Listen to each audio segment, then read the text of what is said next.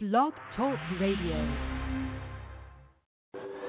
Welcome to the Paula Price Show, where you can experience scripturally organic, culturally unmodified teaching, get answers to your questions, and receive powerful prayer from your host, Dr. Paula Price, author of the Prophet's Dictionary. Tune in now and get ready for an exciting time of encouragement and transformation. Welcome, your host, Dr. Paula Price.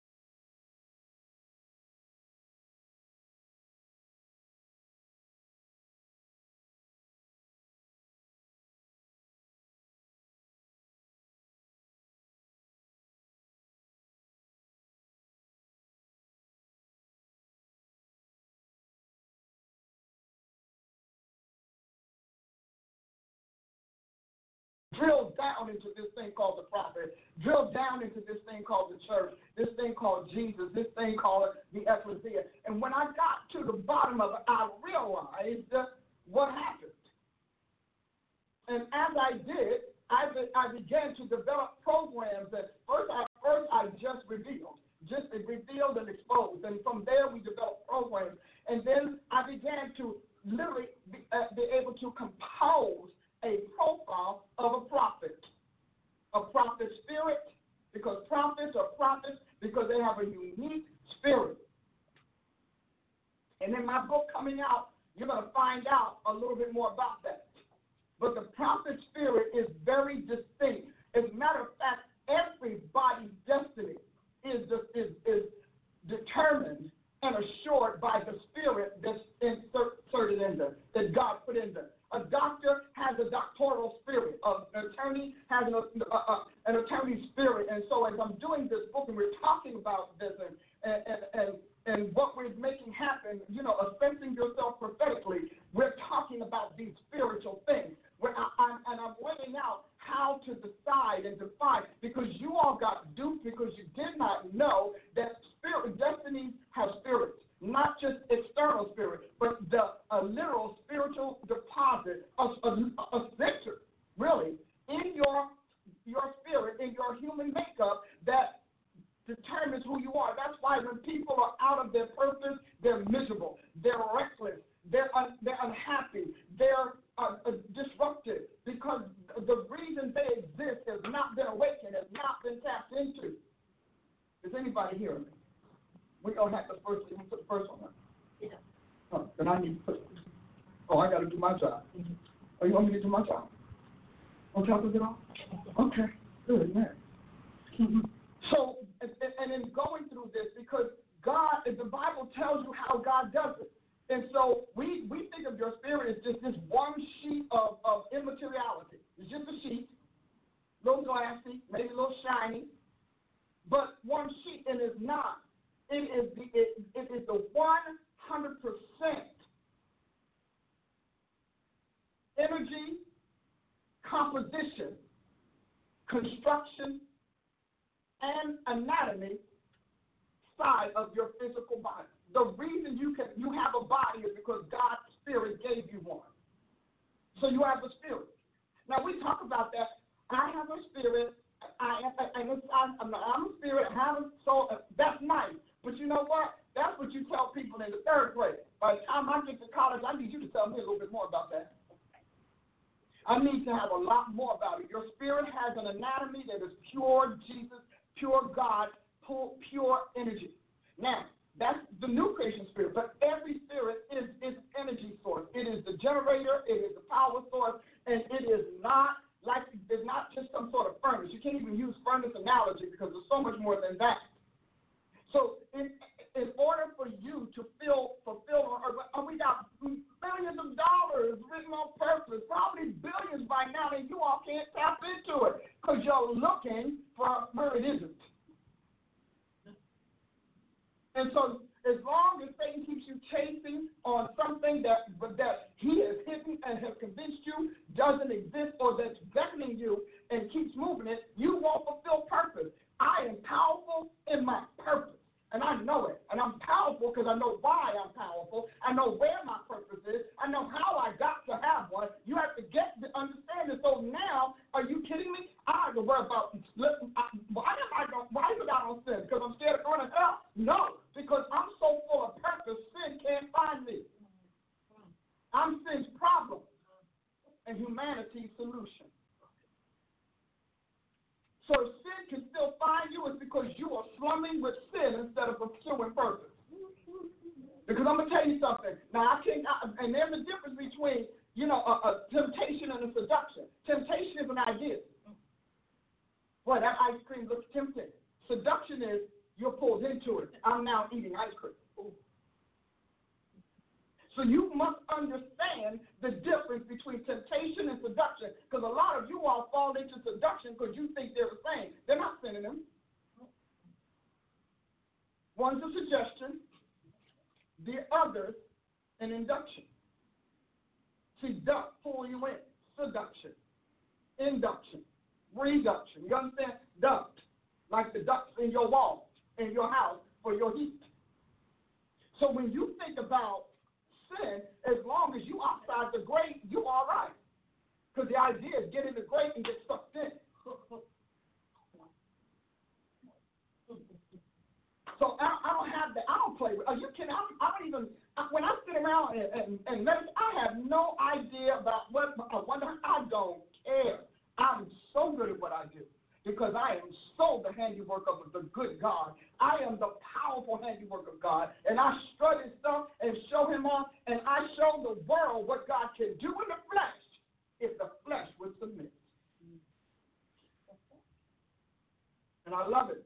So I'm writing books about it so all of us can have it. We all have the same testimony. That's why I'm writing these books. So we can all have the same testimony. I am awesome in Jesus Christ. Jesus and me awesome together. This man can make a human. He can make a being. He can make powerful. He made Enoch so fine that Enoch couldn't go to, to the grave. God didn't even want death to look him in the face. Enoch just crossed on over. I want you to understand this man knows he can make, oh, come on. He made Abraham, Abraham so powerful that if he wasn't a custodian, a steward of the new creation, he would have passed over too. But he needed him to make sure that those who could not, who did not earn the right to escape death would still be comfortable in the grave, in hell. Oh, this man can make a person. Do we really, really want to talk about Moses? Death came for Moses, and Moses, he, uh, I'm telling you, God changed that man's body so much death that I can't even touch him. I got to let him go. I can't even take him to hell. I can't even take him to hell because the, uh, the Almighty has so upgraded him, and so he'll be he'll be a problem for us in heaven. And that wasn't that was left for Jesus to be. And can we can we have a discussion about Elijah? And these are prophets, people. I just, I'm just saying. Prophet. Elijah so scared his realm, they were asking him to leave. Can, can, can he just go? I mean, go. Chariots come to him. They call chariot fire. We know it was a spaceship on eternal fuel.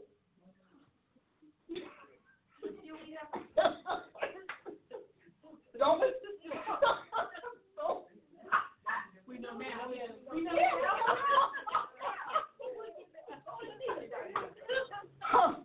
we understood that they saw the fire because that's all they could they could do. So God gave them that look. But this thing is moving on God's eternal power, the same power that was propelling those living creatures. See, this is, we aren't telling the gospel. We're too busy trying to tell people how to go and leave Jesus. Y'all got so many reasons to leave him, you haven't even thought about why I'm saying the man is awesome. I'm telling you, he is a fun. Oh my God, I tell you. And God does all of this cool. He doesn't even flex the muscle. Not one. We're talking about God so upgrading the body that Samuel, uh, uh excuse me, Elisha is dead. Dead and they go and throw long time dead, throw dead bodies on his bones. And this is not new birth. You know, because we can always say the new birth. You know how we say, this is not even new birth. This man called Jesus, let me tell you, this man called Jesus, no, you can't mess with me about this man called Jesus. Because, see, the reason y'all got faith, but my faith has taken on facts. And until your faith becomes factual, your salvation is not actual.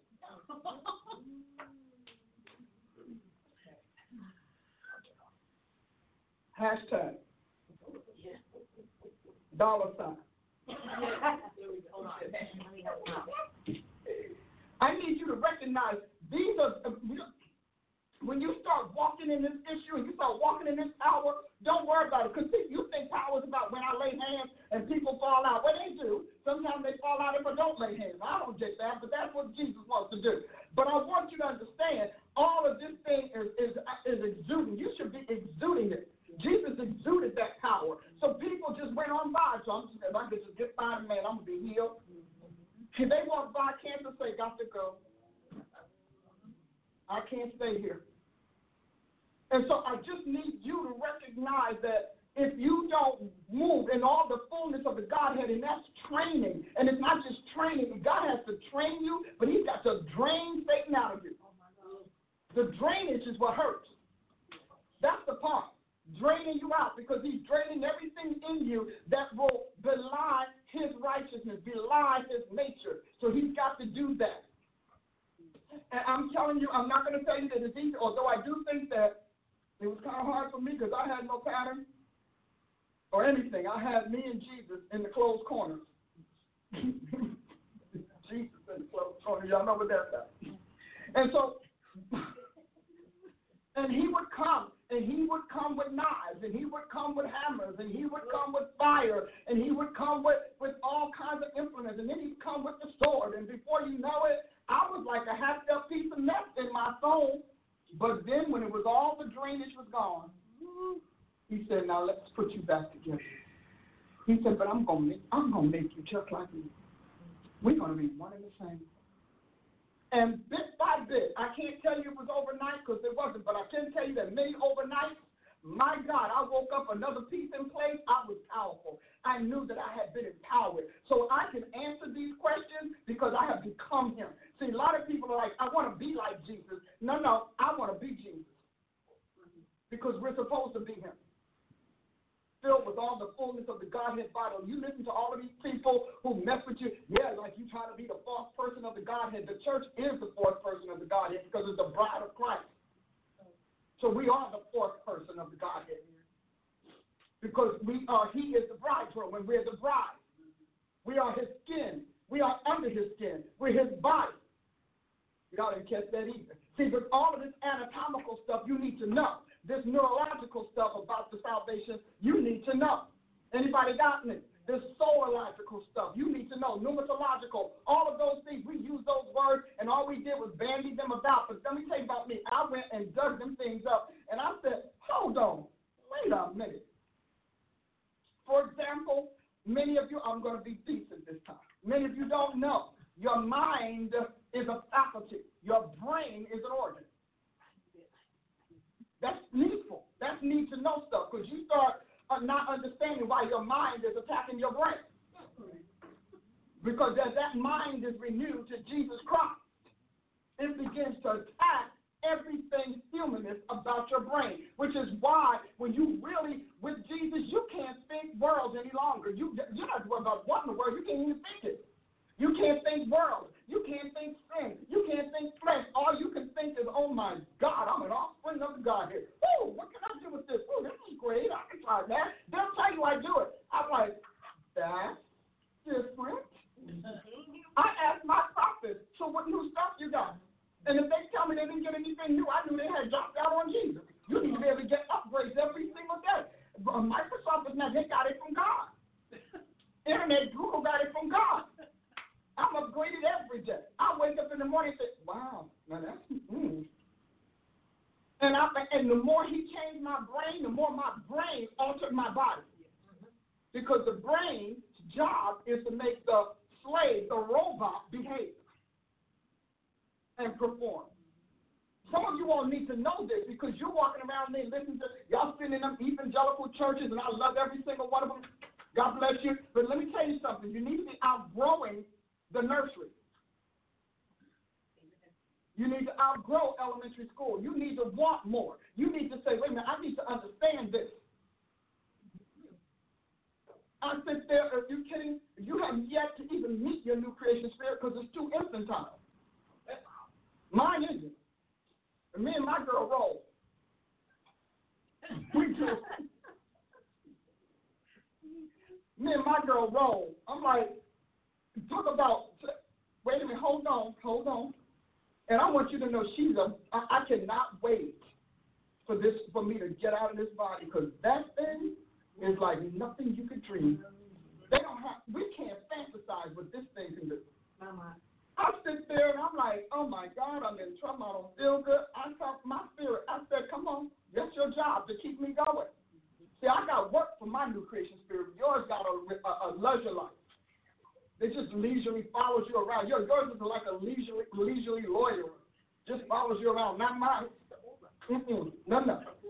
Let me tell you, and I'm and, and when I'm getting ready to go off, my it will. I'm telling you, because your spirit, your new creation, only grows by three things. Number one, the Word of God. Number two, the Holy Ghost, and number three, the divine nature of God permeating your spirit. Because your spirit is actually God in your body. It is God, it is Jesus, and it is the Holy Ghost, all in your own physical. Come on, son. I'm lost. Help me out. I got. I can't. I'm out there, Lord. I got to give me something. I got to hit something. Hold on. I got something to slam. There we go. Woo! Ring the bell. New Year's. Oh. So I don't have time to play with sin. I'm not trying to leave Jesus. I'm trying to get into what Jesus has put into me.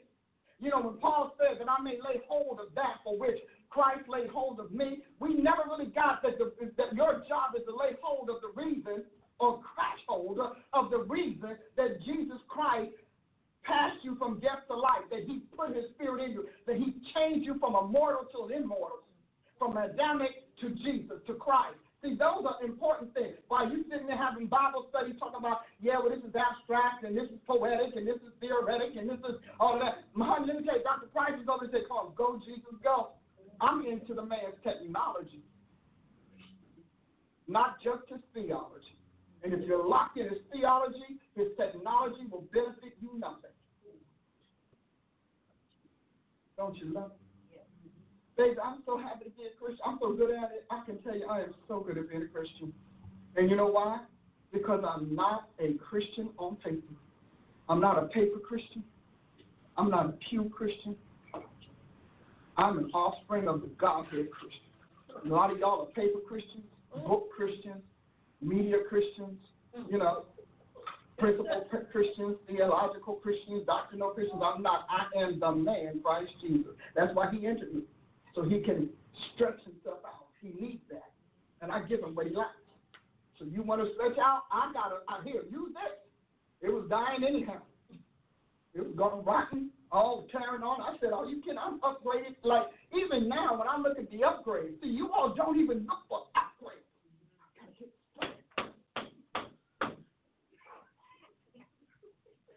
Beat it out of them.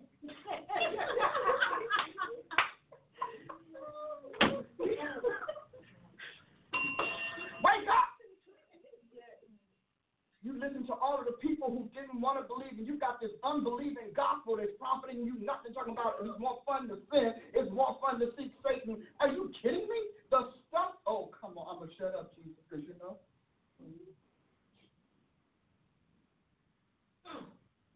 But me and this man enjoy, I look at this man and I thought, oh, God, and you gave all this up to get on the cross? Bless your holy heart. I do. I'm bless your holy heart, your holy hallowed heart. Yes. I look at the angels, I look at the citizens of heaven, and I said, I'm that. He said, beneath your flesh, you're that. I said, well, come on, guys, let's go. And I do. We saw, hey, guys, we got to do this. I need you to go do this. And you know they do because we're family and we're all on the same mission. Yeah. The mission is to see to it that Jesus Christ gets his inheritance. And you and I are part of that inheritance. So you need to start looking for upgrades. Instead of looking for a bar to hop and a bed to fly. You need to be looking for upgrades. Because I'm going to tell you what, I, I know why heaven reigns. I know why God is, and I know why we are a problem for Satan. I know why we're a problem. He would rather people buy into his dead, dark, doomed, uh, fragmented, fractured powers than to get the power plugged into the power source. It's like you getting your electricity from the company that's robbing the real electric company. It might work until there's a problem. At which point you got to you and them got to go to the electric company for the repairs, corrections, and perfection. So I am telling you that, you know, Christians, I need to tell you, get over this knockoff Christianity, this fake Christianity, this literally doomed Christianity. God doomed Satan. So everything he does is doomed. That's why what he does is cursed. Because he doomed him. The word doom actually comes from the word deem, which means the, the sentence of a legal proceeding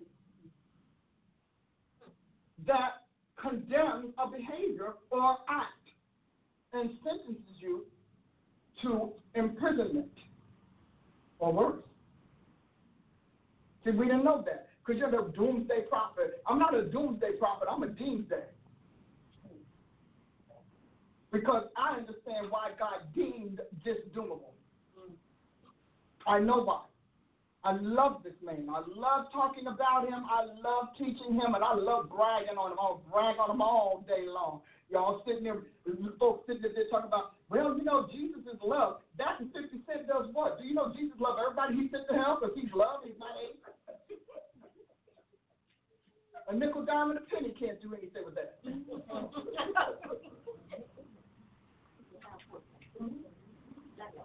I'm telling you, when you when you want to, now I'm gonna tell you now, God, you know, God is who she oh. God is a handful, but He's making you a handful for this world if you let Him. Are you all following me? Are y'all? Are, are. Are they getting what I'm saying? Are you? I mean, is this thing, man? Whew, Jehovah Shalom. Someone said, I hope that's a strong death.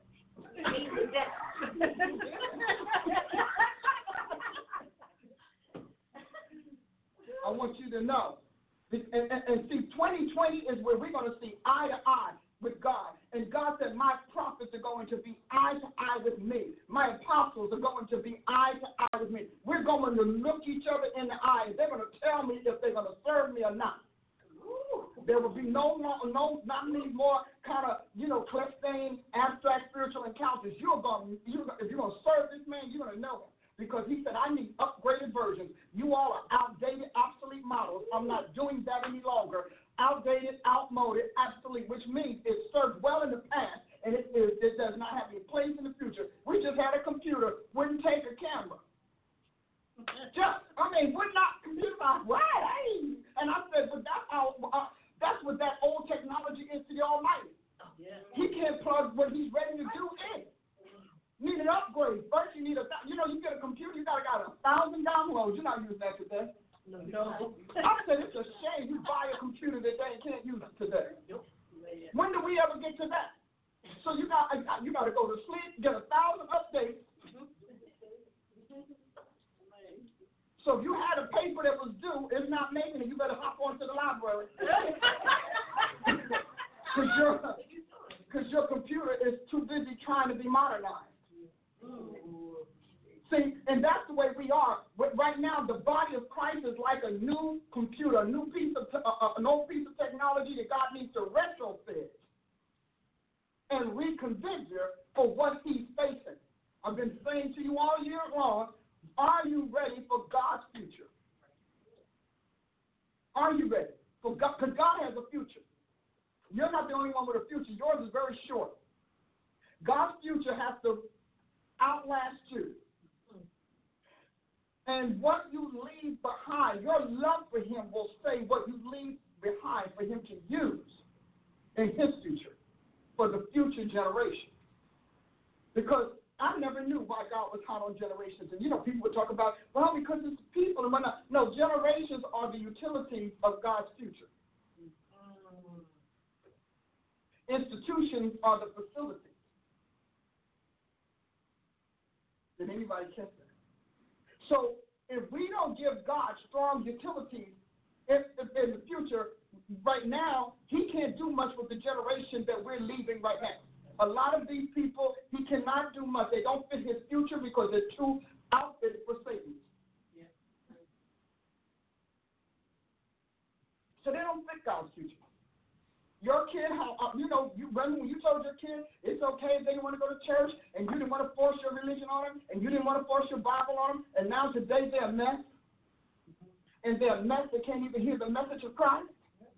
That's what you gave Jesus with what He entrusted to you. You gave Him nothing to work with and issues to wrestle with. All of that freedom, all that liberty, and yet half of you all, your kids can go and watch all eight versions, 20 versions of Harry Potter, then go to Disney and play in Harry Potter, and you really think God is going to bless you for giving him that to work with? That is the height, the height of betrayal. So God can't do a lot with this generation that we freed so much that we freed them from Jesus. Yeah. And made him a twofold child of sin. So our job, because I'm clear, you know, that's that. Here's me.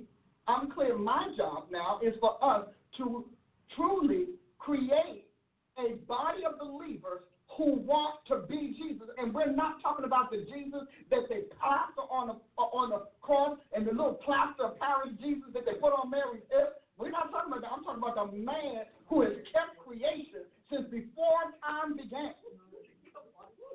Know, plaster of Paris Jesus, Y'all all excited because y'all tattooed Jesus on you and you never even saw the man. I'm looking at what y'all got and I'm thinking y'all don't know this man at all. Because he is a super fine guy. Woo! My, my. And you can't even get caught up in super fine because his power is so great, his personality is so engaging and you and, and engulfing, you can't even figure out. You can't even figure out what it is. I was like, oh. I used to pass out. I'm starting to stay awake a little longer. I mean, sleeping, sleeping, sleeping. You know, I used to like, oh, slain in the spirit, blood boiling, nervous system going, and and, um, and now I can say,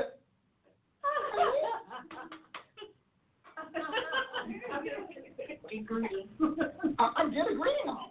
I can greet him, praise him, give him a praise. You know why I say this? Because I want you to want him, and I want you to know that you haven't had mm-hmm. him. So I talk about him like that because I want you. God said, I will move you to jealousy. God wants to move you to jealousy because he's your Jesus too. He's your Jesus too. You just didn't want to do all that with your Jesus. I, I told my Jesus I'm gonna suck your dry. Ain't gonna be nothing left. I'm telling you, bring me up, y'all. Sure enough. Now you know that's saying something. Yes, I am. I said I'm gonna suck you. I'm gonna be all over you. Then I'm gonna be all down on your on feet. Yes, I'll be like Mary. I'm I'm blessed this man. Because there is nothing but absolute exuding beauty. There is nothing but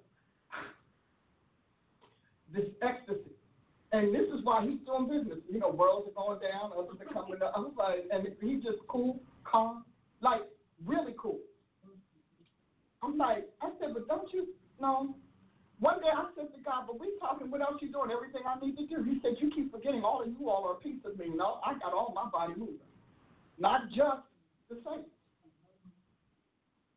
And I thought about it. When it says everything comes out of him, I promise you, he, like that, produces anything he wants. His most difficult work is us. and he brought that under by just, just you know destroying our dead DNA. I call that in Christ's dead nature analogy. So he destroyed it. I want you to want him. This is the year he wants to be with you. This is the year he wants to show up with you. This is the year that he wants you to see him as he is. This is the year he wants you to hear him as he speaks. This is the year he wants you to cuddle up with him. This is the year that he wants to use you and arm you for what he's doing. This is that year. And he had to do it with me. You needed a model. You needed a template. You needed an image. And I'm not done yet. I'm I'm just moving to the. I think I'm getting to. He said he told me yesterday. He said we're almost done. I'm almost ready. I said okay. Now I think you all figure. Do I know what that means? Absolutely, but I'm not telling either. You're gonna have to go through yours like I went through mine, and trust me, darkness is not gonna make it easy for you. Darkness is like you ain't leaving me like the gang. You ain't leaving us. Satan, I mean, Satan, uh-uh, you gonna get no, you are here forever. God has to come and slap him in the head. You know how he does. Yeah. So the way God starts everything, did you all like that? Yeah. Yeah. Did that? Well, the audience did. Nobody else did. The audience. so, Happy New Year and welcome to AD 2020. Amen. We are not going to talk about the cursed eras. We're going to talk about 2020. Honey, man, Jesus, you know he's a sugar man. I tell you, you wonder how I can do that? Because I am so not reading books about Jesus. I'm so not. I'm too busy caught up with the man himself. I'm telling you. First of all, when I realized that he's really a man, I thought, hmm. ooh. Because we think Jesus is something between God and man. Mm-hmm. Not that he's God and man, that he's some sort of a hybrid. He is not a hybrid. He is all man, all man. That's like saying your body is one thing and your soul is something else, so you have this hybrid. That's not, mm-mm. And I looked at him and said, and he, I, said, a man that has no fear, zero fear, zero questions, zero doubt.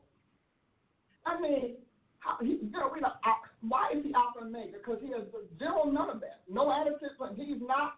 I, I said, he said to me the other day, he said, you know, Paul, I can do anything I want. And he said, I can do anything. He said, you all can't imagine anything I can't do. I said, oh, okay. So I started running down there. He said, that's enough. Because, you know, we just, flesh got to always test.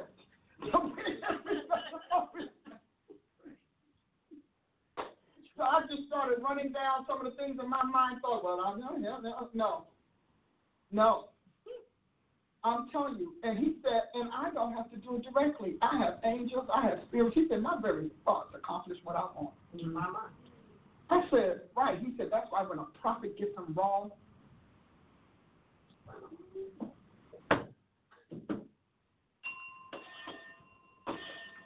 that's what's the problem with false prophecy. God didn't think it. And yet you're speaking. He said, y'all saying stuff that never entered my mind. Like, I, it, my mind covers everything. None of that Oh, I'm telling you. Are you having fun on this? This, this, this not New Year's, is it? This is New Year's 2. so now, I want to take you on a journey. Do you want to go on a journey with me? Because you haven't been. Uh-huh. So I got to get this. I don't know who tangled me up like this. I got shit involved. Harley. Okay. So, if I can't keep it feeling like something's coming out. I'm going to have to bind in public. Okay. Are you ready to go on a journey with me? A while back, I talked to you all about, hold on, just a minute, hold on. I'm not ready yet. I talked to you all about pedigree prophets. And I said, you know, a lot of you all were opened by non pedigree prophets, mixed breeds, hybrids. So you are a hybrid prophet. A little bit of Jesus, more of the world, and a lot more Satan. So you're hybrid, you're composite, because purity was not in your mind. And, and, and it was hard. Like there are a lot of prophets out there that are amazing. They may not be highly developed, but they are pure. If they're to open their mouth, it's going to be Jesus, and you're going to know it. That's just the way it is. Now, they would love to have a broader, probably a broader reach or context or something like that, but in the end, in the grand scheme of things, they are pedigree. And so, the re- how do you know if you're a pedigree prophet? Don't you want to know? Yes. Yes. Do they want to know? Yes. They didn't say so. Sure they did. When did they say it? They said it for real. Let's go. I love it. She said, let's go. I just wanted to make sure you wanted to know. Because this is dangerous stuff. And this is the kind of stuff that's going to make or break you and a lot of relationships. Yeah. So, Yes, I want to know. Can they see that? See it on. Okay. Do you see the word cloud? I have found word clouds. And I realize that they are an excellent tool for prophets. Because prophet, prophecy is all about speaking. And if you have a limited vocabulary, your prophecies will be limited, susceptible to error, often incomplete, sketchy, etc. So let's look at some of this.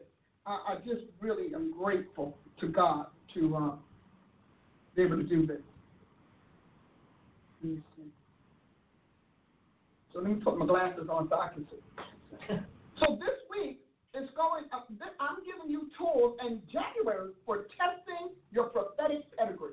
Many of you were genuine with God when God called you to be a prophet. You then ran around and you searched here and there to try to find out who could get you ready. Unfortunately, you search according to your preferences and not according to your destiny. Because not everybody can train the every prophet. I don't expect to, because there are a lot of people who don't like my standards. They just feel like it shouldn't be that hard, and if it's just talking and seeing, saying, how deep can it be? So I train and lead. Now I'm gonna tell you right now, I don't apologize for it. You can go out there and call me whatever you want to call me, because I'm gonna tell you right now, God calls me glorious, and He calls me faithful. And so what He calls me matters. I train the elite. What is the elite to me? The ones who want the whole package and who want to be the best of the best, who wants to be able to compete and face off and win. That's the elite, my definition. Not just the, uh, they're the top tier, but you're the top tier because you have fought your way up. So I train the elite. I'm for comprehensive. I'm the comprehensive trainer. I am not a, I am truly training experts and specialists, not just practitioners and prophesiers. Now there are people to do that. Bless them, and I'm with you. But then you know there are universities, and then there are tiers in universities. There are colleges and tiers in colleges. So I'm training the elite. So if you want to be the elite, I'm for you. My program is for you. It's structured, it's potent, it's automatic, it's automatic, it's, it's, it's, it's systemic and systematic. So I, I need you to know that because you're going to go to drpaulaprice.com and you're going to go and you're going to go through our enrollment process. It's going to be really great. And then you want to go to class and say, ah, man. I, I mean, I was just thinking about it being easy. I'm not the easy yoke. You need to go to the easy street. Okay? Because what God is facing is not easy. And and the forces and the way these these cultures have been trained, you all are like candy to them. Because I train those who can move that heaven moves with and that God can back. So anyway, I just needed to give you that little pep talk so that when you go, you're like, but I just, I mean, it takes up my whole life. Yes, so any war does. And training for war is a lifetime work and preparation. And if you got two weeks of training, that's because you're not in the war. You're gonna carry the shoes, carry the boots, carry the water, and clean the trees. That's what you're gonna do. That's what you're gonna do. Because the powerful are always sought out. People seek power, and because the church doesn't exhibit power, folks aren't seeking it. But I'm a different breed and a new brand. So let's look at this. Look at this. Now, the question is who awakened you prophetically and how did they do it? How were you awakened? Were you awakened in some Bible study circular thing where people were just digging into spiritual information? Or were you awakened in a with you and God giving you a word and then testing you to see if you come back for more and if you would make it up? How were you awakened? Were you awakened by astrology? Were you awakened by uh, you know, witchcraft, sorcery? Were you awakened by a psychic? Because some of y'all were awakened by psychics and thought you were prophetically awakened. Because they told you psychics and prophets are the same thing in different kingdoms. No, no, no. Prophets predate psychics. We are the superior. I'm telling you. And when God can train them the way He needs to train us, that superiority shows. Yeah. You realize that neither one of us are going to give up ground. I'm not giving up like, no, no, not an iota. And my prophets know that. I do not train them to feel inferior. I do not call inferiority humility. Mm. I don't train them to be cowardly because a coward would do nothing but sell you out. I train them to be warriors, the high of the high, the top of the top. Now, you won't need to hear that because you're so unaccustomed to hearing that kind of language applied to anything ministerial. Because everything is about love and grace. First of all, honey, let me tell you something. When I'm trying to defend myself, I'm not loving on a criminal. Mm-hmm. See, you all have misguided love, misapplied love, misplaced love because it's your catch-all phrase. And it's the wastebasket of your rebellion. I don't have that. The fact that I love God and love people, that's a foregone conclusion, like it is for God. Now, now what are we doing with that love? And what you do with God's love is atrocious. because you sell the man out.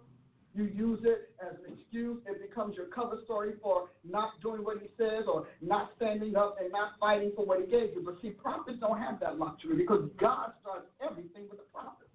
Everything. And everything means everything. So prophets who are listening to me right now, and you, you should get your prophets on the line. They ought to be listening. Now, some of you say, well, they can hear it later, and they can, but this is a powerful anointing. Prophets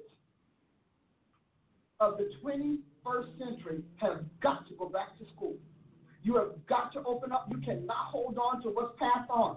You cannot say, well, this is my, my flag sheet, chip is my prophecy to some world figure. That figure is dead. It doesn't matter. What are you going to say to the world figures who are rising today, who are different, who are trained, who are potent, and who are determined?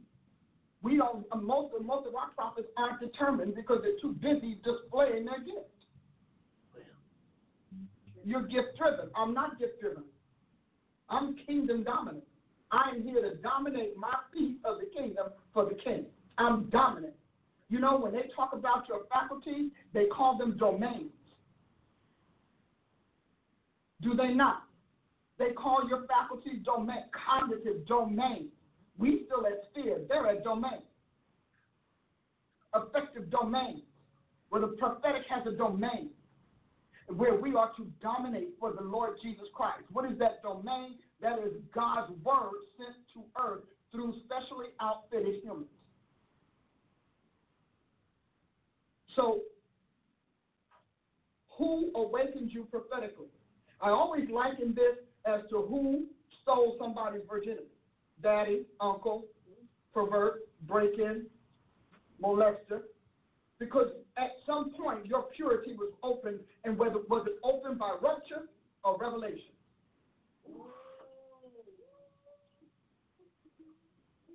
See, some of you all were ruptured. And you were ruptured before you were strong enough to survive. Wow. So all you did was hemorrhage. So you have to go back and, and deal with the fact that you were ruptured. Why am I saying that? You were ruptured by an occultist. Hallelujah. They just saw your baby prophets and decided, ah, I'm going to jump in there now. That spirit on them, jump in there now. You were ruptured by your astrology, watching that sign, studying your sign all the time. You were ruptured by your horoscope. You couldn't help yourself because you had this inkling, this this this glimmers uh, and, uh, and uh, of a of of uh, enlightenment and, and, illumination that was not getting fed. So it started being that that way. Some of you all were hijacked from God long before you even knew you were a prophet. Others have you were you were awakened by another religion. You got you you sitting there talking about the Buddhist text.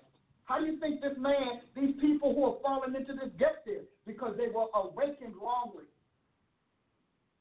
Or they wandered away from security and wandered in the camp of doom. Some of you all, you were awakened by your other religion. And, and, and, this is what they told you. Well, everybody has a prophet. You're right. Everybody has a prophet. But just like I said, I'm for the elite, so is Jesus. He wants the most like him. That's the prophet he wants. The most like him and not just like him and, and, and decreeing the word because we act like when Jesus speaks, it's all about uh, uh, the, the sound and it's all about the audiation. It's not just the audiation that God is interested in, it's the implementation. And so God needs you to understand that. So some of you all, you were opened by false religions. Others were opened by false prophets. Some of you all were opened by perverts. Your prophetics were opened through a sexual encounter. because I'm passing on my mantle. Oh. Okay. Who awakened you prophetically, and how did they do it?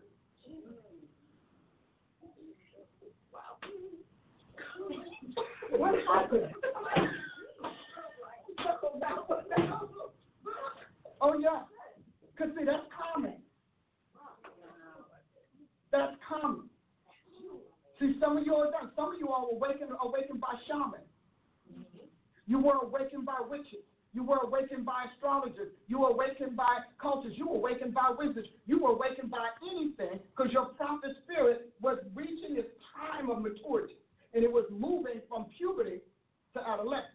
And that window of time between your prophetic puberty and your prophetic uh, adolescence, you were invaded and degraded. So you have think about it. Now, I'm saying this over the broadcast so that you can, with discretion, go back to that day and talk to the Lord Jesus and see how he wants to purge you. We had major prophets taking you all to, to witches and warlocks and, and uh, uh, you know, prophet, prophet liars and psychics, and so and telling you it's all the same. Well, it's not the same. The Nabiim is not the Greco-Roman prophet. The Nabiim is a different thing. Now, we have prophets of Baal. Some of you all, that's the bedroom prophet. Everything is about your sexuality because Baal's considered husband. Others have prophets of Jezebel. You're that prophet. See, you didn't understand that. You had your Jezebel awakening. So that you can start roaming in the supernatural, acquiring and becoming a recruiter of future prophets. And see, all of that was fine because it takes a lot, everything starts, and God is a seed. So all of that was, was happening, but it was a seed. So you really didn't know. Your spirit knew, but you didn't listen because you paid more attention to the awakener. So when we look at this, the first thing you want to talk about is your prophetic pedigree. Let's investigate your spiritual awakener, and then let's investigate your prophetic awakening. And then let's go back to the site of your awakening. Where was it? Where was it that you were awakened? And who was there? Was it public or private? Because these are things that God knows. And these are things that God is holding and judging. So he determines. You understand that with the, the wayward prophet and uh, with Jeroboam, where he was sent to give a message to Jeroboam, and God said, Go and don't drink water there. Don't eat food. Don't greet anybody. Give the word and leave. Get out of the city. Get out of the boundaries of the city right away. But he, see, he, his ego, his ego set him up to be destroyed. So I believe it's First Kings 13. His ego set him up to be destroyed. So where so he he's got it, he he goes to prophetic meeting, prophetic conference, and all the prophets are there. And God has this newbie, this novice, this neophyte. And he sends him in because he was obviously disruptive and rebellious throughout training. He was always not disobedient, so God could count on him being disobedient so he could take him out. So he goes and he prophesies to Jeroboam. And he really prophesies to the altar.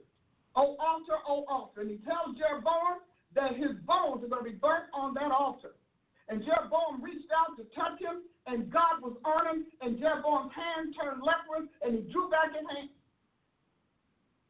And so he delivered the word. And so it's like, you know, you're, I'm able to deliver the word to the head of state to the head of other. And he was, and all the prophets were, wow, you dare talk to the king like that? You dare talk to him? I mean, I thought he's the king. We don't talk to him like that. So all protocols were breached. God violated all of the protocols, the dignities, and it was exciting for, for, for them to watch. So they go home and they tell their chief prophet, there's a new one coming in town, up and coming. Now, here's an interesting thing. So why did God tell him to leave and not drink the water, not do anything, but get out of town fast because God knew I sent you to come against the king. Yeah. And kings fight back. And you need to be gone. You need to not be able to be found because they're going to dispatch an army to take you out. Because when you come against a ruler, you better know you sit in the seat of God. And you better know that God is sitting there with you. Okay? Because otherwise, you need to understand people. Like, what do you say? Don't bear sword in vain. People are not in power for no reason. So you better know that God is with you, and you better obey God to the letter. So he goes, and his the, the, the prophetic guard goes to the chief prophet, new guy in town. Boy, did he tell the king off, and he said this, this, and this. And so the old prophet wants to meet the replacement, wants to meet the new God. This guy shipwrecked his destiny because of his ego. So they call him and they say, Go get it. He sends the prophets to get him. And he's so excited. These global prophets, these high renowned prophets are coming to get me. Woo! This is great. I'm in. I'm in the crowd. I'm in the club. I'm in.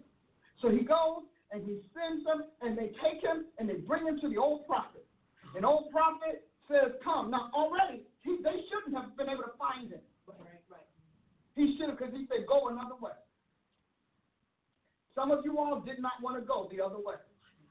And so he sends him, and he, and they come, bring him back to the house, and he says, Hey, have dinner with me.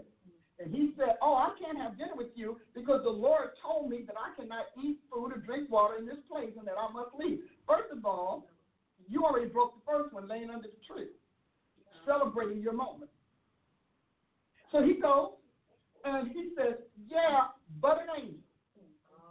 We downgrade. Now your source of prophecy is an angel. That's divination. An angel talked to me. He downgraded it from prophecy to divination. He said, an angel talked to me and told me it's all right. So he goes and he believes this old guy because of prestige, because of esteem, because of renown, because he has all of these prophets around him. Certainly, he has to be something God approves. He turns around and trust me, some of you all have done it. You chose what the world approved, even though you didn't know you were called for, for the future. He was for the future. Sits down, eats, and as soon as he has a meal, the old prophet begins to tell him, Oh, by the way, I lied. Hmm. Thus says God. And the old prophet gave him verbatim the word that God gave him before he dispatched him on that assignment. And he said, and so a lion's going to eat you because lions represent rulership. Since you mm-hmm. mishandled your rulership assignment. Oh, and, and, and you can read the account. The account is tragic but amazing. And I said, but when, when you do your job and you do it the way God wants, you give God something to work with. But God's got to judge disobedience. He's got to judge rebellion because none of it is His. He can't be known as the God that can't back His word. He can't be known as the God that allows you to change His word and countermand His edict. He cannot do that. So He has to release you. He downgraded him from his his encounters with the Almighty, with Yahweh, down to an angel, mm-hmm. and the angel of a false prophet.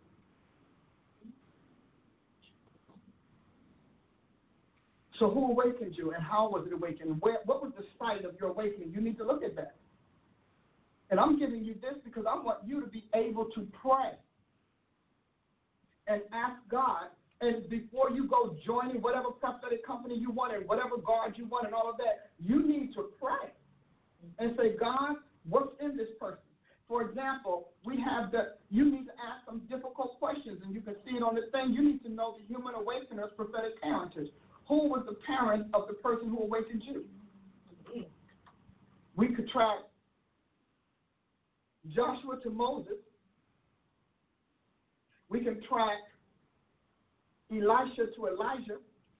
We can track Samuel's group, Ahijah, and all of those other people. You need to know who is the parentage because that is the spiritual gene pool that you yourself is being drawn into. So who was that? You know, and what, is, what class of prophet was that awakening? What about the sacred text? The sacred text has to do with whether it's the Bible, whether it's the Quran, whether it's the Bible, whether it's just the Satanist Bible, whether it's the book or whatever, whether it's somebody, I bought everybody's book, that's fine. But you need to make sure that it's the books that go with your spirit because your prophet spirit is what we treat. And we treat it over and over again. And before we can treat it, we must prime it. And we must condition it. And if we don't get to prime it and condition it, then you need to recognize we're not the one. So I know very clearly who are mine because of how they speak. I interview them. I don't, you're not just showing up. I'm just, I don't care about you prophesying. Come on here, I can prophesy. I can prophesy. I don't know, maybe 20,000 pages. And most of the books of the Bible. So that's not it. Verbalization, vocalist. See, specialist, not vocalist. Say that. Specialist, not vocalist. Let's say it again. Specialist, not vocalist. See, you all want to stop at vocalizing, verbiage. But that's not what a prophet does. And you are going to find out as we go forward in, in something like this. Let's talk about the uh, the um, human awakening spiritual purity. Uh, what do they have a past in their cult? Are they former astrologers? Are they former Wiccans? Are they former, uh, you know, um? You have to know that. You have to know. And they should be able to tell you honestly. Because if they admit it honestly, then you need to look for the signs that they are set free. This is not a matter of saying, oh, because you were, you can't. This is a matter of saying, but are you purged? Spiritual purity. Have you been purified? Have you been purged?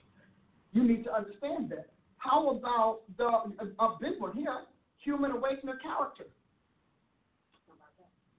What is the character of the person? And are they of the caliber that you're going to be?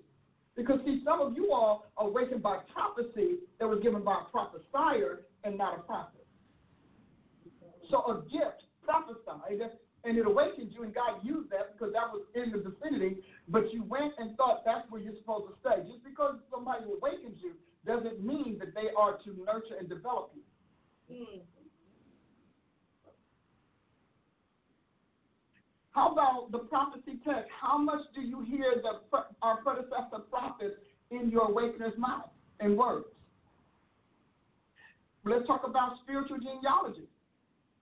Just because they're prophetic doesn't mean they come from the Spirit of Christ. Is this helping? How about the leadership style? Are they bossy, invasive, pushy, nurturing, collaborative? You need to know. Because until you are ready to be released on your own, they're your leader. And you need to understand what their leadership style is. What about their standing with God? Isn't that when you like to know? Because if you are awakened by a prophet under God's judgment, you are trained for judgment. And that judgment falls on you. You know, when you are de- uh, developed or nurtured by anybody who's compromised, their compromise becomes your character.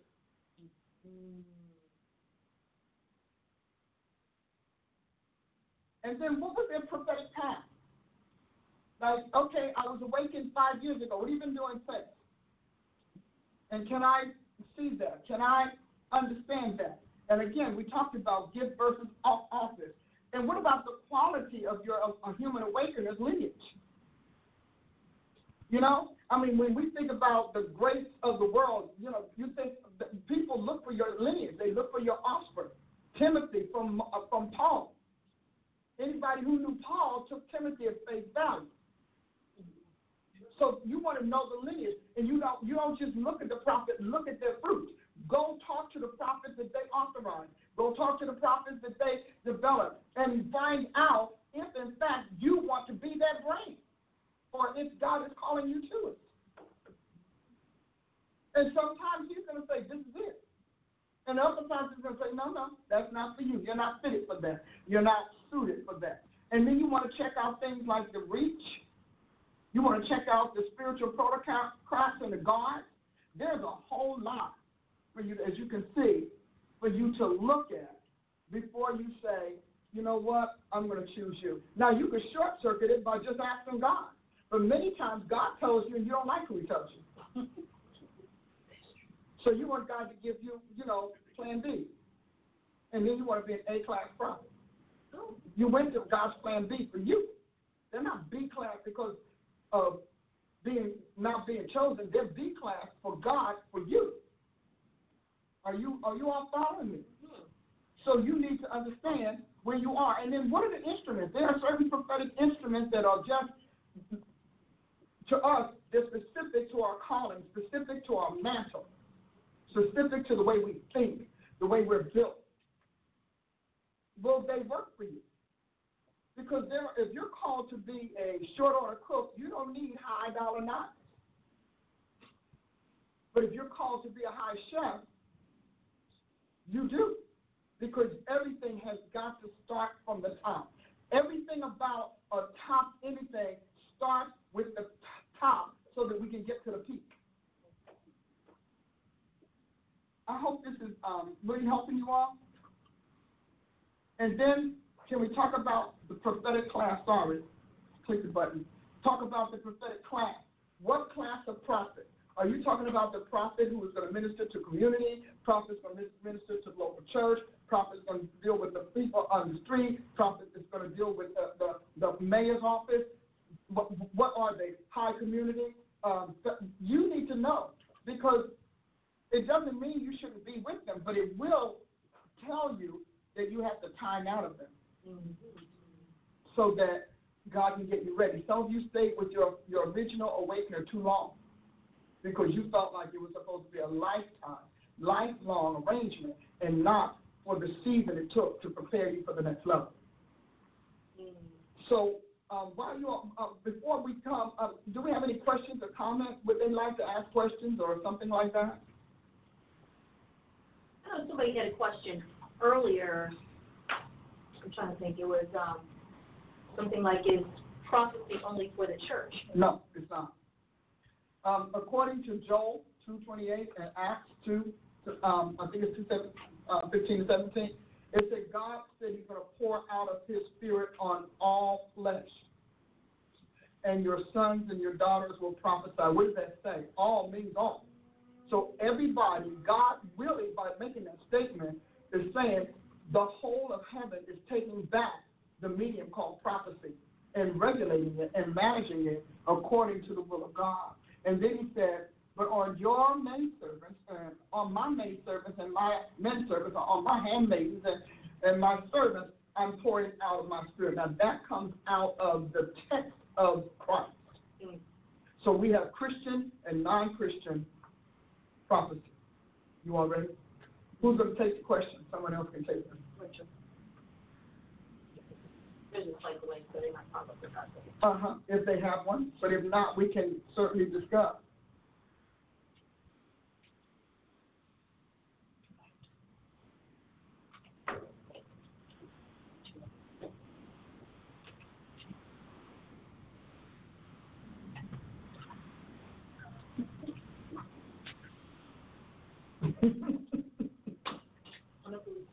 huh? I look at it. Yeah.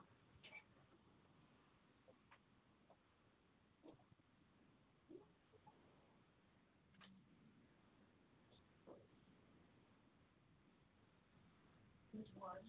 Do you have one? Yes. Do you have to nurture yourself in some situations? Hmm. Yeah. Yeah, as a matter of fact, my book that I'm, I'm writing right now is about the ability to do that. There are times that there just are no quality or compatible people around. And so you have to do it yourself. So this is about, the book is a do it yourself guide. It's entitled Assessing Yourself Prophetically, and it's a do it yourself guide for you to get you ready until God can connect you with his human developer. That's a very good question. Would you like to speak to that? No, absolutely. I would just say to that, I, we get a lot of calls like that into our office in terms of, especially when people have done their assessments and they're going through their advisements, they're realizing, you know, until I can either determine my God appointed mentor or I can get to the place where my mentor is or whoever's going to nurture me, I do have to nurture myself. I think that that's where what you talked about in terms of spiritual purity comes into play. Um, you have to be careful about what you're choosing to nurture yourself with. Yeah. You know, nurturing yourself doesn't mean just picking you know, 25 prophetic books from Barnes and Noble and just going for it. You know, there has to be discernment, right? You have to, you have to kind of decide who, what prophetic stream am I am I going to for my nurturing, for my development. I think that that is the key. You know what I mean? So it's like if you trust a prophetic voice, you need to stick with that voice. You need to stick with their materials, right? You know, other than rather than just it's a free for all. You're you're absorbing every prophetic thought that ever was. without filters, without guards, without um, ability to to uh, discriminate or dissect what you're getting. Yeah. Would you like to speak to that as well? Uh, yes, I think that this self-nurturing, sometimes is how people get in trouble, Yeah.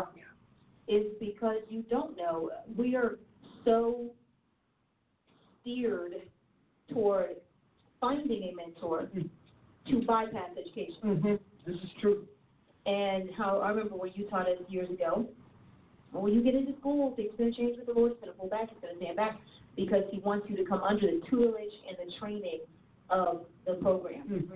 And so uh, I would say that pushing toward education is very important before finding that mentor Mm-hmm. because you have to come to a place of readiness to find somebody Mhm. who can then take what you learned Mhm. to the next Yeah. place or the next level. You have to be ready, which is why I talk about being ready for a mentor. Yeah. That's word. And if somebody, let's just take somebody like you, is going to craft and cut time out of your life, out of your schedule to pour into somebody else, there has to be a measure of proving that you have to have already achieved in order to qualify for mentorship. Mhm. And we sometimes think that that one-on-one is the first thing that we should look for, and not necessarily part of almost like your elevation or graduation. Not saying that you don't have people who don't mentor you along the way. You do. Well, I like the fact that you said that qualifying. One of the things that um, I think one of the things that I really encourage is that you hear God. If you're a real prophet, God is a real father, but He's also very watchful, very protective over young prophets. You have to go some before He releases you and stops. You know, when He realizes I've given you three or four instructions of, uh, of counsel and you're off doing, you're, you've ignored them all, then He knows you want to go the way of man. And so he'll let you go the way of humanity. You'll have you'll have nothing but humanist prophets and humanist speakers and all of that, and you'll deal with humanist issues. But if you stay with God, you're going to do it. One of the things we do have is that we have the uh, assessments. We have the MAQ, the Minister's uh, Assessment Questionnaire. We have the PAQ, the Prophetic Attitude Questionnaire, and we also have one for apostles. So you don't have to go it alone. These are web-based. You go online, drpaulaprice.com, and you say, you start with the MAQ because you need to find out if you should be in that sphere. Yes. And then from there, you move into the PAQ to find out who you are or who you're called to be in that sphere. From there, Price University has a prophetic ed program. And we encourage those who are called to it to enroll in the prophetic ed program. Now, so you don't even have to be alone like that any longer. You, uh, we, now we're gonna, you know, they all use my book. Amen. they all use my book, but you still should know. You know, God has worked very diligently over the last several decades to see to it that He can put as many tools in our hands as possible and quality tools. And so now you're at a place where the Lord can actually say, go take an assessment. And, and, and most of you, you don't take it because you go talk to a prophet who doesn't believe in assessments. Mm-hmm. Sure. See, so you've already told God His word doesn't have first place in your life, mm-hmm. or that you don't know what God said. And, and and that's if you want to offend Him, to affront Him, do that. He said, "I say go take an assessment. Go take it because I know what I'm doing. You're my prophet. I made you. I'm grouping you to serve me and not man." Mm-hmm. And so you'll go take the assessment, and then you'll you'll you'll, get upset about the results. I don't care. I know what God says. If He told you to take this assessment, didn't you think He'd know what it would say? So then, after that, He tells you where to go train, and wherever He sends you, you should go where God says, because they carry the tools of your mantleship, the tools of your spirit. They carry that, and it will immediately connect. But when you go, go to be trained. Don't go to perform surgery before you become a doctor. Mm. Mhm. Don't go to try a case before you pass the bar. Go to learn. And it's very difficult for prophets to do that because prophets have so much one on one with God, they think it exempts them from God's systems and the rules for God's public. So make sure that you you do that. Uh, if you want to start with your blue, because she thinks she's got a lot of blue. Yeah, She's got a the blue blue. the blue got kind the of blue deck. Yeah, no, so many good things today. I wanted to go back to what you talked about before with the unique spirit because you were tying destiny to the spirit realm. So Oh, then yeah. what your destiny do is determined. I think this just it ties just so so well into you know several books obviously that you've written concerning this issue, but also a lot of the purpose scriptures, Psalm 139 and things of that nature. Where you understand that you are made Mhm. from the foundation of the world. So even before we hit the planet, our destiny is determined. But I think that this this goes well into a discussion for prophets because there's always that question of can I become a prophet truly? You know, can I become a prophet or am I already a prophet that needs to learn how to step into what God gave me? And I think that's an important discussion. We get that all the time. You know, especially you're just talking about the assessments. You know, as people are taking those assessments and, and you're you're warring with your mind mm-hmm. about you know what really am I. So I think that that's so important that your you talked about that your destiny really does it is determined by whatever spiritual makeup you have. Mm-hmm. And that spiritual makeup was given to you before anybody talked to you before your parents named you before anybody shaped you before anybody touched you that this was something that god crafted you to do. So i just think it's an important discussion for prophets to, to grasp right? That if you're going to if you're if you're if you're called, if God's called you to be a prophet, then that's something that He formed you. This is where Jeremiah 1 becomes so key, I mm-hmm. think, to us as prophets. So I thought that was really powerful. You talked about that your spirit has an anatomy as well. Uh, just that, that statement that you made, these are spiritual things. I just, uh, you know, you talked about the fact that we look for purpose in the wrong places.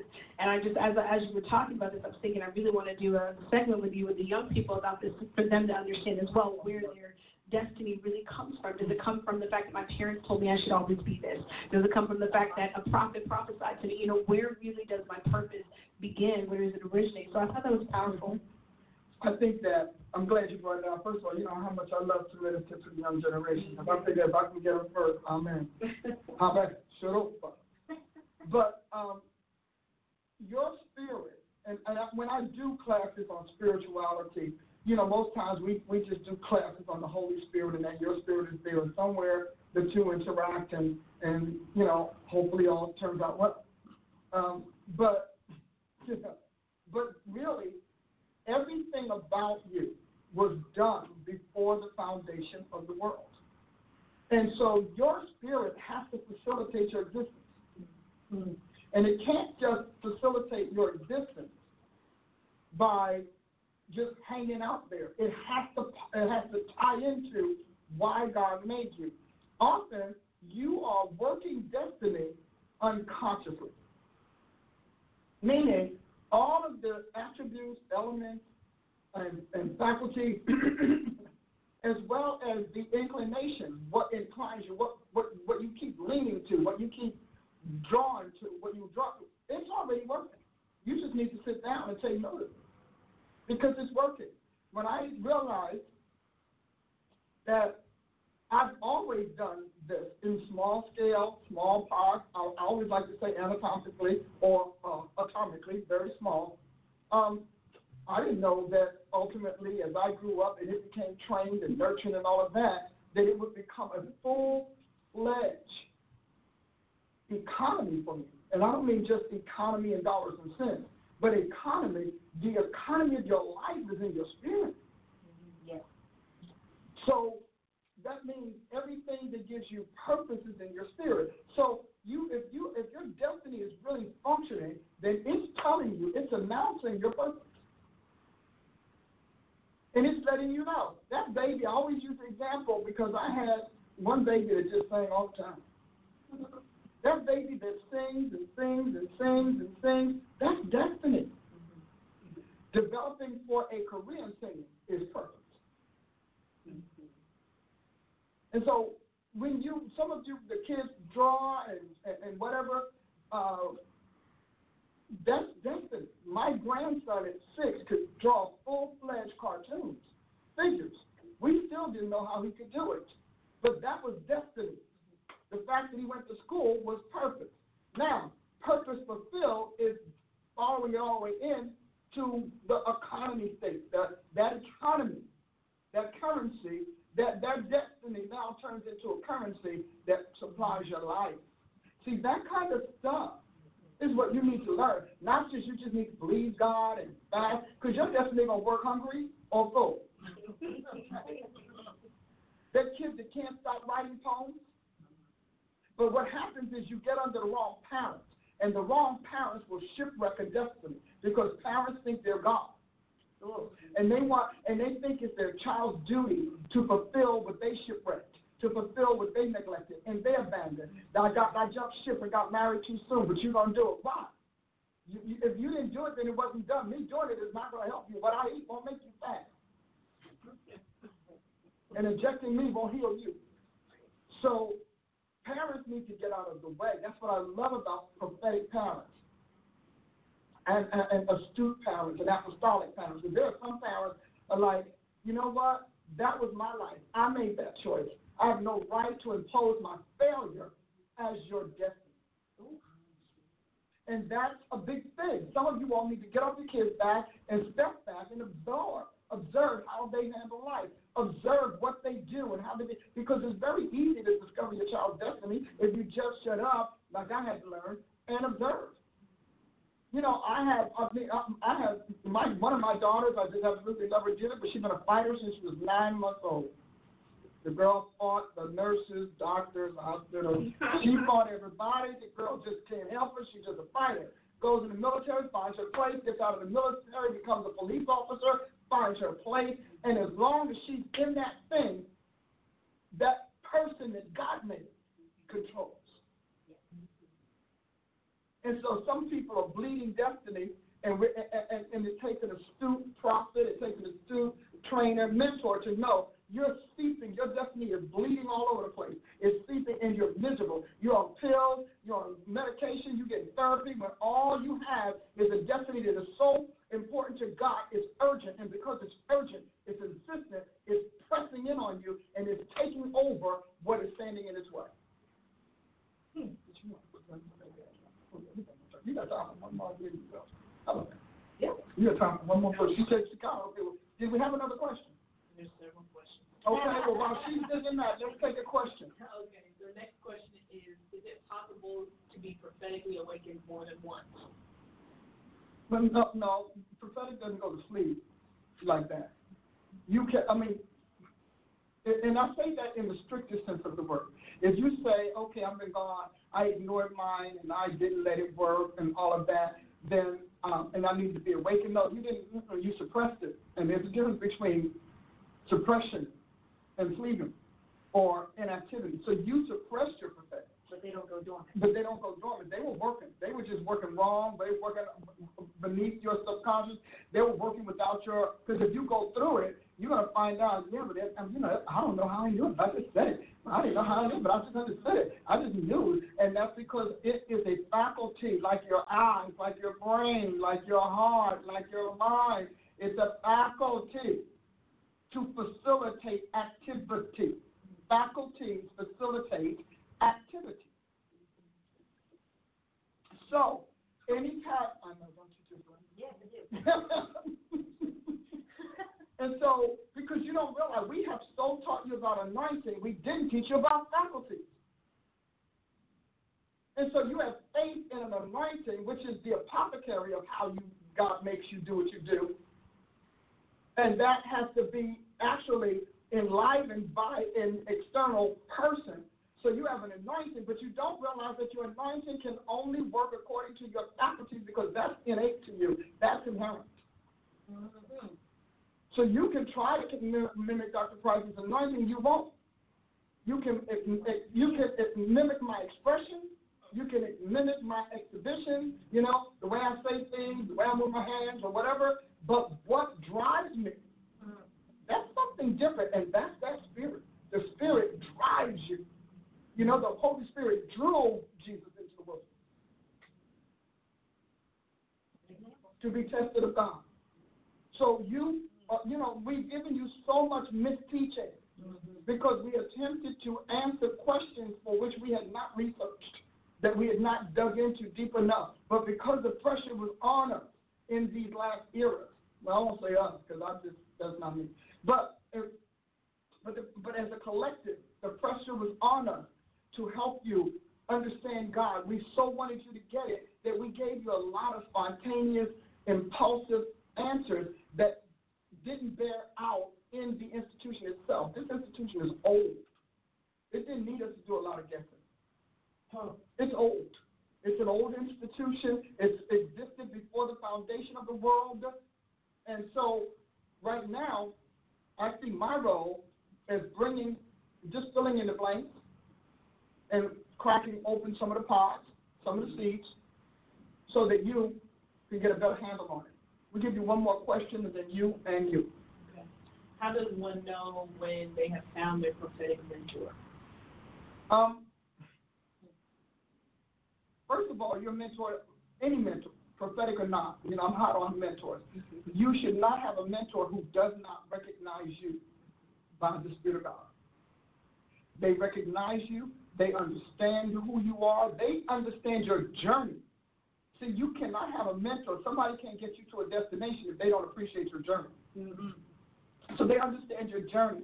They know how. They know immediately how you got to be you are where you are. Now they may not be able to articulate it right away, but they have the discernment. They can do that. They can also detect your compatibility or potential compatibility, compatibility with them or likelihood of getting tired of them and leaving.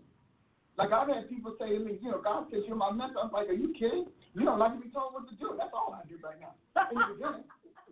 So I'm sure I'm not your mentor. Mm-mm. Because and then that you also know because your your ordained mentor brings out something in you that you don't give anyone else. Like you will listen to your mentor even if you're headstrong. You'll comply, you'll conform because they bring out in you the very abilities and the very responses, that affect affective domain, not just the cognitive, they bring out in you whatever will cause your will to allow you to be groomed. Mm. Your mentor will soften your will. I got some of the most hard headed, out the mouth, and uh, you can't tell them two ounces of nothing. But when I speak, because I am who God put in their soul, they listen. They go home and fuss about me, tell God they don't know why and when, when how long, and when, and come back. Okay, Dr. Price, the Lord told me. yeah. And I have hundreds of them, not just those you hear here. When people, I will pick up the phone and say, blah, blah, blah. One person said to me, you know what? I would take that from no one else because I'm assigned, and that which is assigned to your life is attached to your soul. Mm. And that soul attachment becomes the umbilical cord that causes them to feed you and you to receive from them. If you don't get nourished by your mentor, forget it. If they, all they do is make you mad, if all they want you to do is to carry and tote and lift and clean house and take care of baby, that's not a mentor. Okay? That's an attendant. And you need to know the difference. And a lot of you all are serving mentors, and you hardly get 20 seconds with your mentor because they're too busy being grand. okay? So you and, and lastly, I would say, um, if I could make it just hopefully sum it up, your mentor makes you want to be a the best you that you can be, and b their brand or model. Their model literally forges your brand. Does that help? Yes. Okay. Did you who who who? Do you want to give her just the, the time? Yeah, you want you want to say? Uh, she can talk for 19 hours, or she can talk for 23. So Together, the evening and the morning. Um, uh, since we're on this subject of metric, the when you said the awakeners are not always the nurturers. Mm-mm. So let me ask a question. I will ask the question: How can someone know if the person who awakened them is not the person who will take them into maturity? A couple of things. When I was awakened, God would send me to various little prophetic pods, and He's got a bunch of them out there. And I'd go to them, and they talk. They would awaken me. They would affirm me. They would anoint me. They would lay hands, and the Holy Ghost moved. But they could not answer my questions. Mm. They could not um, deal with my inquisitiveness. They and they said it. They, and this is what they say. Well, you know, God have to tell you because um, you know, you have things that okay. So if they cannot feed you beyond the awakening encounter, then they are there. They're the midwives. Mm-hmm. And a lot of us have prophetic midwives that we try to make mentors. Mm-hmm. And to midwife was to bring you into existence. I like to talk to you all like this because I like to give you a language, articulation, terminology that helps fill the gaps for you because you all knew this in your spirit. Your spirit knew it because your spirit has it. But we have to get it from the spirit to the word. And so many times you are stay, you staying with somebody because you're all loyal and faithful and caring on because you know they they help you you know pay a bill and stay in your apartment and whatnot. But that is not destiny. That's welfare. That's aid. That's literally that's aid. You can't confuse your prophetic calling and destiny with people's generosity or gratuity. Wow. And many of you are with the wrong person for loyalty reasons. And one thing I would say, loyalty is the grandest thing you can have. But loyalty to the wrong person is devastating. Mm-hmm. Because you know in your heart that if it wasn't for ha- what they have done for you, you would not like that person, or you would not want to stay with that person, or you would want something better than that person. And if that's what you're feeling right now, it's time for you to cut ties.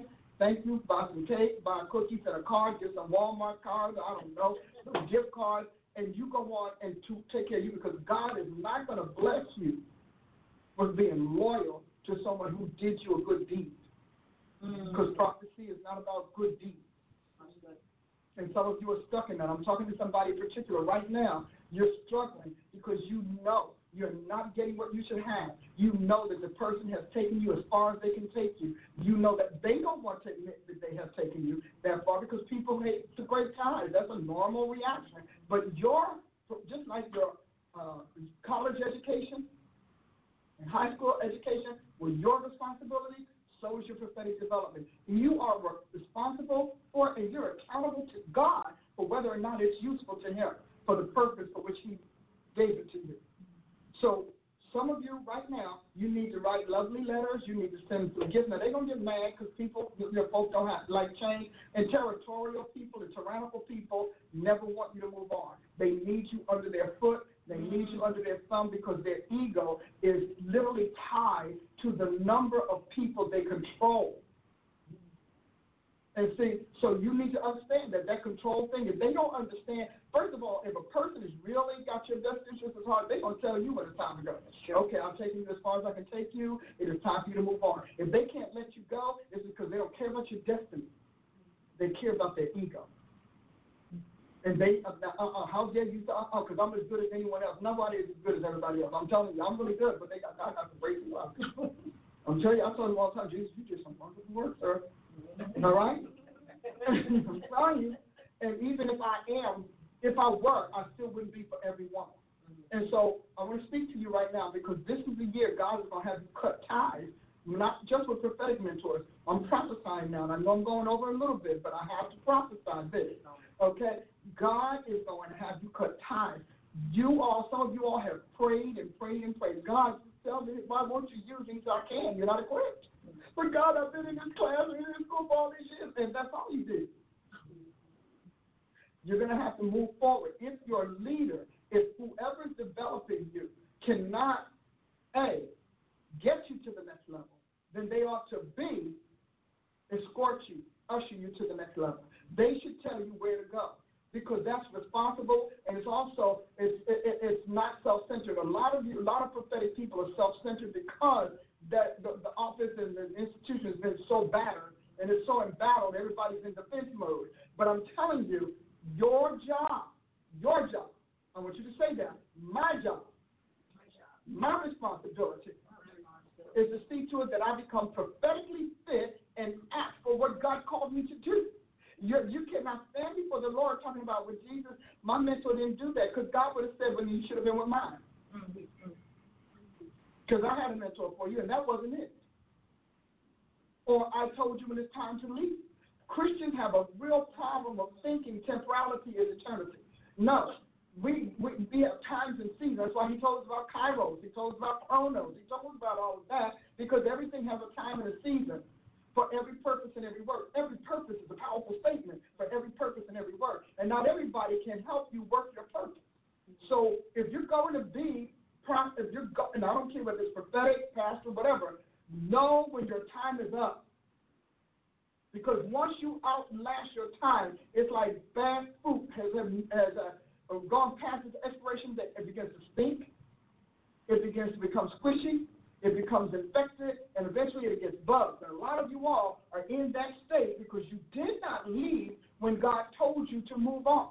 But they're going to be mad with me. They're going to be mad with you because they're mad with God. People only get mad with us because they're mad with God. That's all. And he didn't do something they wanted and they still mad. Their family. You need to separate family from ministry.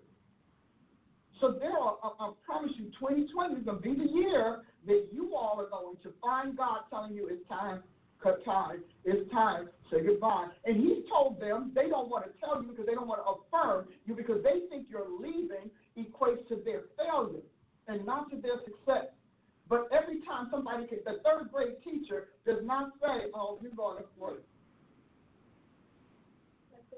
I failed. No, the third grade, the pass. I did a great job because you're not going to be here next year. so I need you to think differently. I am going to hold a prophetic Q&A on what I've taught today. I will hold that. And so that'll give you time to get your teams online and get your, your, your students, etc., online. But I want to finish this because we're not done. And I think that there's a lot more for us to discuss. Well, it's time for you all to listen to this amazing prophet because she takes care of you. All right, guys. Uh-huh. All right, so now it's time to give, give, give. You see the information that is on your screen. You can give via Cash App. Dr. Price's handle there is Dr. Paula Price, no spaces. You can also give via PayPal, paypal.me slash Dr. Paula Price.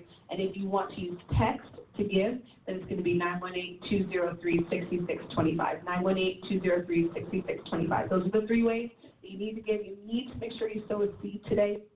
Listen, this is not free, okay? This is not free. It costs because it cost her to give this to us. So that's why it's not free, and that's why you need to sow a seed today. You can also still visit takingiton.com and become a partner of this.